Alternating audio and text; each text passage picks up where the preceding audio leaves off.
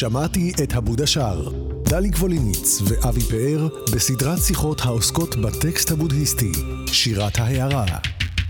שוב אה, שלום לכם, אנחנו כאן ב"שמעתי את הבודה שר", סדרה של אה, שיחות על שירת ההערה. רק אה, נזכיר שהשיחות שאנחנו מנהלים כאן מתוך טקסט בודהיסטי עתיק יומין, שירת ההערה, אולי הקדום, הקדום ביותר שאנחנו יודעים. הוא, בטוי כמו, הוא בנוי כמו בתי שיר בני ארבע שורות, שמביאים הנחיות ותובנות לגבי הדרך להפסקת הסבל. נזכיר עוד שכל בתי השיר שנקריא כאן בפתיחת השיחה הם מתוך הספר שירת ההערה, שתורגם לעברית על ידי דוקטור אביתר שולמן, ויצא לאור בהוצאת כרמל. אז אנחנו בשיחה מספר 9. שלום לך, אבי פאר. אבי פאר, אה, נזכיר אה, לבודדים שאולי לא אה, שמעו את שמו, הוא הולך בדרך הבודהיסטית כבר 20 שנה. הוא מורה, תלמיד, מתרגם ממייסדי האתר בודהיזם בישראל, ואנחנו יכולים להתחיל. אבי, כדרכנו נתחיל עם קריאת בתי השיר. שלום דליק, בשמחה. הדרשה אודות החכם. מקשרים מתעורר פחד, מהבית משקעים.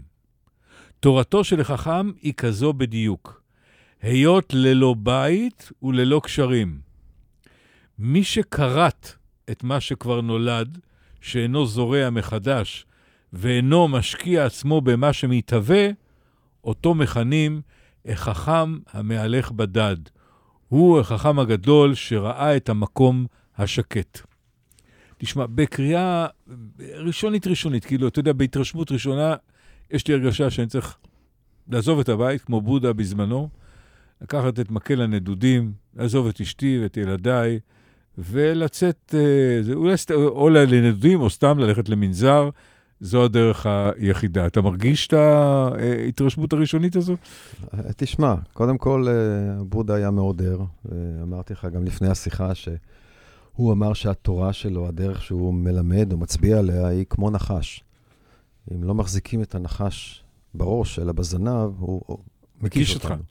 אז הבנה לא נכונה, היא בפירוש uh, עשויה להיות, ולצערי הרב נתקלתי כבר בכמה וכמה מקרים של הבנה לא נכונה, שהרע או אפילו דווקא על אנשים את החיים, וחשוב לומר את זה.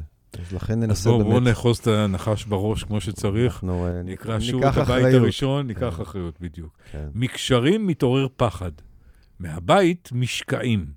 תורתו של החכם היא כזו בדיוק, היות ללא בית וללא קשרים. נכון. אז בית השיר הזה הוא בהחלט לא קל לעיכול ממבט ראשון, כי נראה שהוא מצביע פשוט, כמו שאמרת, על כך שאנחנו צריכים לעזוב את הבית, לנתק את הקשרים הרגשיים והחברתיים עם כל יקירינו.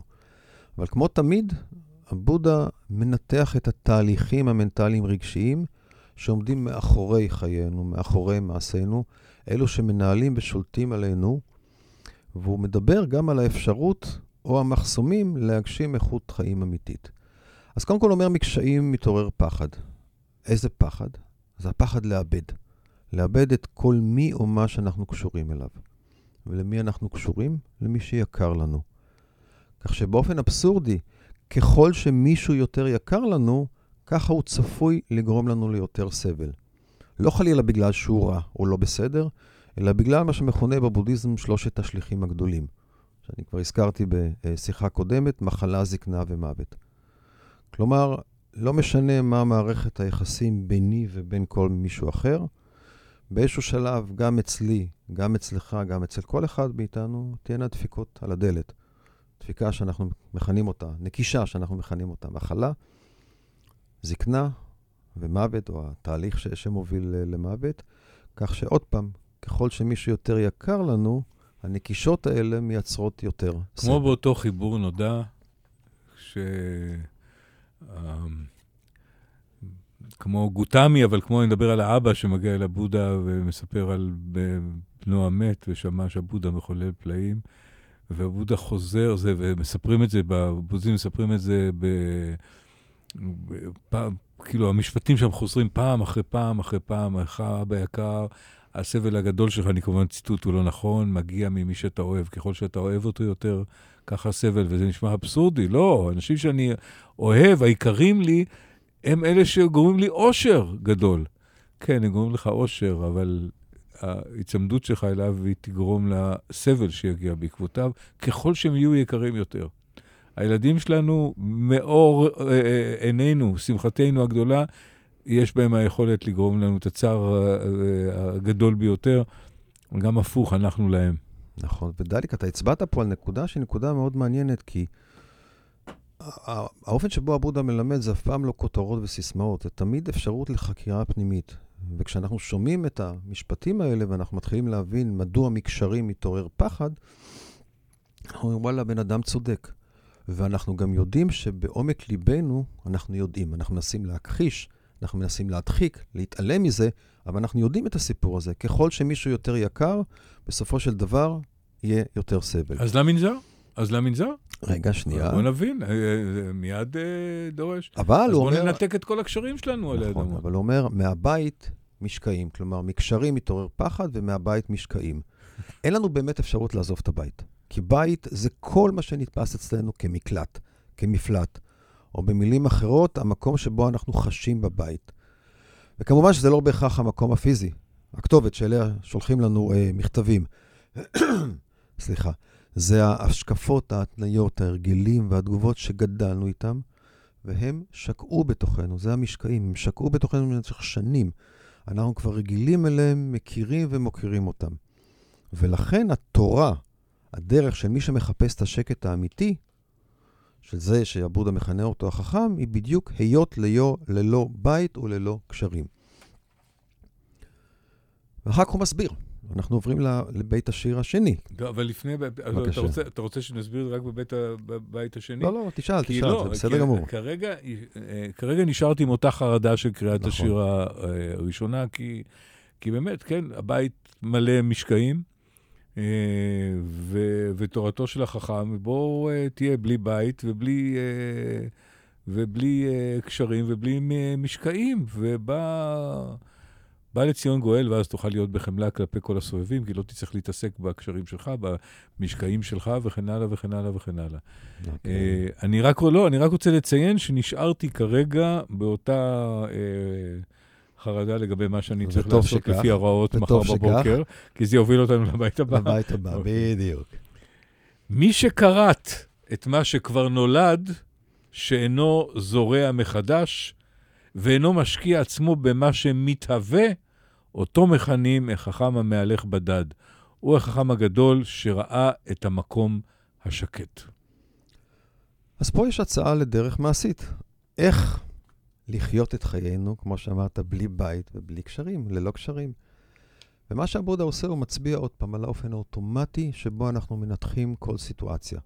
אני מזכיר, המילה מנתחים זה כמובן ברמה הלא מודעת, וברובד הבסיסי ביותר של תפיסת המציאות. ומה שהוא עושה כאן, בבית השיר הזה, הוא מנתח את ההתייחסות לזמן, למושג הזמן, ואת העובדה שאנחנו מחלקים את תמיד את הזמן לשלושה סוגים של זמן, עבר, הווה ועתיד. ועוד פעם, חייבים לזכור שאין שום רע בחלוקה הזו. מה שמייצר סבל זה התגובתיות האוטומטית שמגיעה in אה, עם כל סוג זמן כזה. ובה, בתגובתיות, הבודה מציע אה, אה, איך לטפל ולשנות את ההתייחסות. אוקיי, אז בואו נתחיל לנתח. מה קורה עם העבר? מה אנחנו עושים עם העבר? הבודה אומר, מי שכרת את מה שכבר נולד, העבר היה ואיננו עוד. אבל אנחנו, כולנו, נוטים להמשיך ולסחוב על גבינו אבנים כבדות מהעבר. משקעים של זיכרונות כואבים וכישלונות שהיו ואכזבות שנחוו ופחדים וכעסים וקנאה ושנאה, מה לא? כל טוב, אלה... אני מוכרח, אני מוכרח, אתה יודע, אני עושה את זה בפעם האלף, אבל נזכיר שוב את אותו, אה, נניח לך להתאושש, אה, כן. ולספר שוב את אותם שני נזירים, ותיק וצעיר, שהולכים שניהם פוסעים על גדות הנחל ופוגשים נערה יפהפייה. והיא לא, מתקשה לחצות את הנהר שם בבוץ והמים, והנזיר הבכיר לוקח אותו על זרועותיה, מעביר אותה לגדה השנייה של הנהר, מניח אותה שם, וכולם מבסוטים הולכים, אבל לא כולם מבסוטים באמת, כי הנזיר הצעיר, משהו מכרסם בו, ומשהו מכאיב לו, והוא מסתובב כזה לא מרוצה, ושואל אותו הנזיר, מה קרה לך? מה, מה הסיפור? הוא אומר, תשמע, אנחנו נזירים. אסור לנו אפילו להתקרב לבחורה, אתה לוקח אותה בזרועותיך, לא תבוש. הוא אומר לו, תשמע, אני לקחתי אותה בזרועותיי אל הגדה השנייה והנחתי אותה שם, אבל אתה, אתה ממשיך לשאת אותה לאורך כל הדרך, וזה בדיוק הסיפור הזה. נכון, בדיוק. כל האוטומטים האלה, המשקעים האלה, מתנים אותנו, הם מאלצים אותנו להקרין שוב ושוב סרטים מן העבר. אבל זה נורא מעניין, ש... כשסרט כזה עולה על המסך, ומסך זה כמובן התודעה שלנו, הוא מפסיק להיות סרט, הוא מפסיק להיות זיכרון מהעבר, והוא נחווה כמציאות שמתרחשת ברגע זה. ואנחנו כולנו יודעים מה קורה שיש איזו סיטואציה קשה, ריב גדול או קש שהוא בעבר, והם חוזרים לתודעה. אנחנו חוזרים וחווים שוב את הסיטואציה כאילו שהיא טריה, והיא מתרחשת לראשונה כרגע. אנחנו משחקים את דמותנו, אומרים דברים שלא אמרנו, חשים את אותם רגשות. ממש ברמת הגוף, דופק, זיעה, נשימה נקטעת וכולי וכולי. והאוחז בנו כעס על דברים שלא אמרנו. היינו צריכים להגיד ככה, ויכולנו לעשות זה, והכל היה משתנה, ולמה זה... כן. כן, אני תמיד אומר שיש לנו מנוי חינם לסינמטק, ואנחנו לא יוצאים מעולם הקולנוע. אז זה היה לגבי העבר. לגבי העתיד.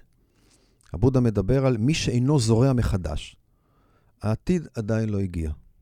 אין לנו גם אפשרות לדעת מה בדיוק יגיע, ועדיין אנחנו נוטים להתחיל ולהעמיס כבר עכשיו על גבינו אבנים כבדות.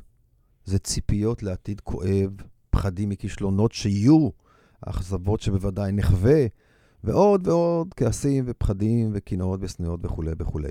כלומר, ככל, כמו, סליחה, שהעבר מנהל אותנו, כך גם כל אלה מתנים אותנו ומאלצים אותנו להקרין שוב ושוב, והפעם זה הקרנת טרום בכורה, Mm. סרטים בדיונים מהעתיד, שעדיין לא הופקו בכלל. ועוד פעם, כאשר סרט עתידי כזה עולה על המסך, מסך התודעה, הוא מפסיק להיות סרט. הוא מפסיק להיות ציפיות מן העתיד, והוא נחווה כמציאות שמתרחשת ברגע זה. אם אמורה להיות לי איזושהי פגישה איתך, ואני חושש מהפגישה, אני מדמיין לעצמי את הפגישה, ואני אומר לעצמי מה דליק יגיד ומה אני אה, אענה ומה דליק יענה לי וכולי וכולי. דופק 160. וריד וכולי וכולי וכולי. אני רוצה רק להעביר למי ש... עוד לא ברור לו, מי שהוא לא מיטיב לכת ולא ברור לו מה אנחנו אומרים. אני רוצה לעבור לשיעור הבודהיזם הראשון שהיה לי בחיים. Okay. הייתי אוקיי. בטוח שעברתי הערה. כשהמורה אה, הסביר ש... הוא הסביר שבקור הסבל שלנו זה המחשבות שלנו, אם תרצה, הסרטים שלנו. הוא אמר, רגע, אבל אין קשר בינינו לבין המחשבות שלנו. תבינו, אין, אנחנו, זה לא, אנחנו זה לא המחשבות שלנו. ולפתע הייתה בי הערה, והייתי בטוח שהנה, זכיתי בפיס, ואני, אין לי מה להמשיך ללמוד. אחר כך הבנתי איזה דרך ארוכה יש לעשות בין לקחת את הדבר הזה ולהפנים אותו באמצעות ישיבה וישיבה וישיבה וישיבה. שזה החלק הקשה של הבודהיזם בדרך להפחתת אה, סבל. זאת אומרת, כלימוד תיאורטי זה מרתק. להפסקת, מה אמרתי? להערכת? יופי. לא, אמרת להפחתת. הפחתת. אתה מסיר אותה לגמרי, אותו לגמרי. לא, אני פשוט פסימיסט, אז אני אומר. אני לא מסיר אותו לגמרי, יש לי דרך, אני חושב, לא פחות ארוכה משלך, אולי יותר, אבל הכוונה היא באמת להפסקה סופית. זה, זה תכף נדבר כן. על המושג של השקט אחרי שנדבר על ההווה. ההווה. ההווה. הבודה מדבר על מי שאינו משקיע את עצמו במה שמתהווה. ועוד פעם, יש פה פרדוקס מעניין שהתחלנו לדבר עליו מקודם. אנחנו חווים שוב ושוב את העבר כזיכרונות ואת העתיד כציפיות. אבל כל זה, גם החוויה של העבר וגם החוויה של העתיד, מתרחשים רק בהווה. ומה זה עושה? זה מתרחש בהווה, אבל משקיע אותנו, ממש כמו בבוץ, במשקעים של העבר והעתיד. וזה מה שמונע מאיתנו לחוות במלואו את ההווה. לכן אומר, אומר הבודה, מי שאינו סוחב על גבו את אבני או משקולות העבר ומשקולות העתיד, לא ישקע בבוץ שמייצרים בהווה. כלומר, אדם כזה יכול לפגוש את ההווה בכל רגע ורגע עם תודעה שקטה ולא מוטרדת.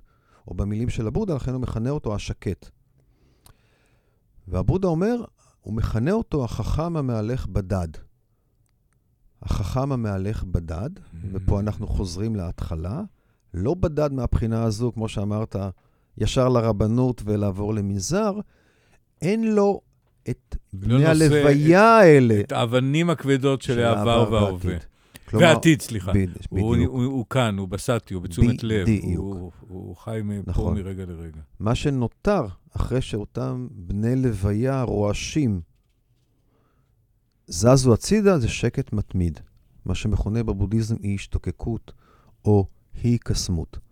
ולכן אדם כזה, כדברי הבודה, כפי שהקראת, הוא זה שראה את המקום השקט. ועוד פעם משפט סיום, איך אומרים, כדי שהסיפור יהיה מעשי, לא לשכוח. הכוונה היא לשקט שקיים בתוכנו. לא כאשר נסענו הרחק למערה המבודדת. זהו שקט שמתאפשר כאן ועכשיו, בתוך כיכר שוק האומה, בתוך החיים האלה, בישראל של המאה ה-21. זה השקט. בתוך הרעש. זה עצירה בתוך התנועה. ובשקט הזה אנחנו uh, נסיים את uh, שיחה מספר 9, uh, הדרשה אודות uh, חכם. Uh, תודה רבה לך, אבי פאר. אנחנו מזכירים, זו שירת ההערה בעצם, uh, הטקסט הבודהיסטי הקדום ביותר שאנחנו מכירים. תודה רבה. תודה לך, דליק.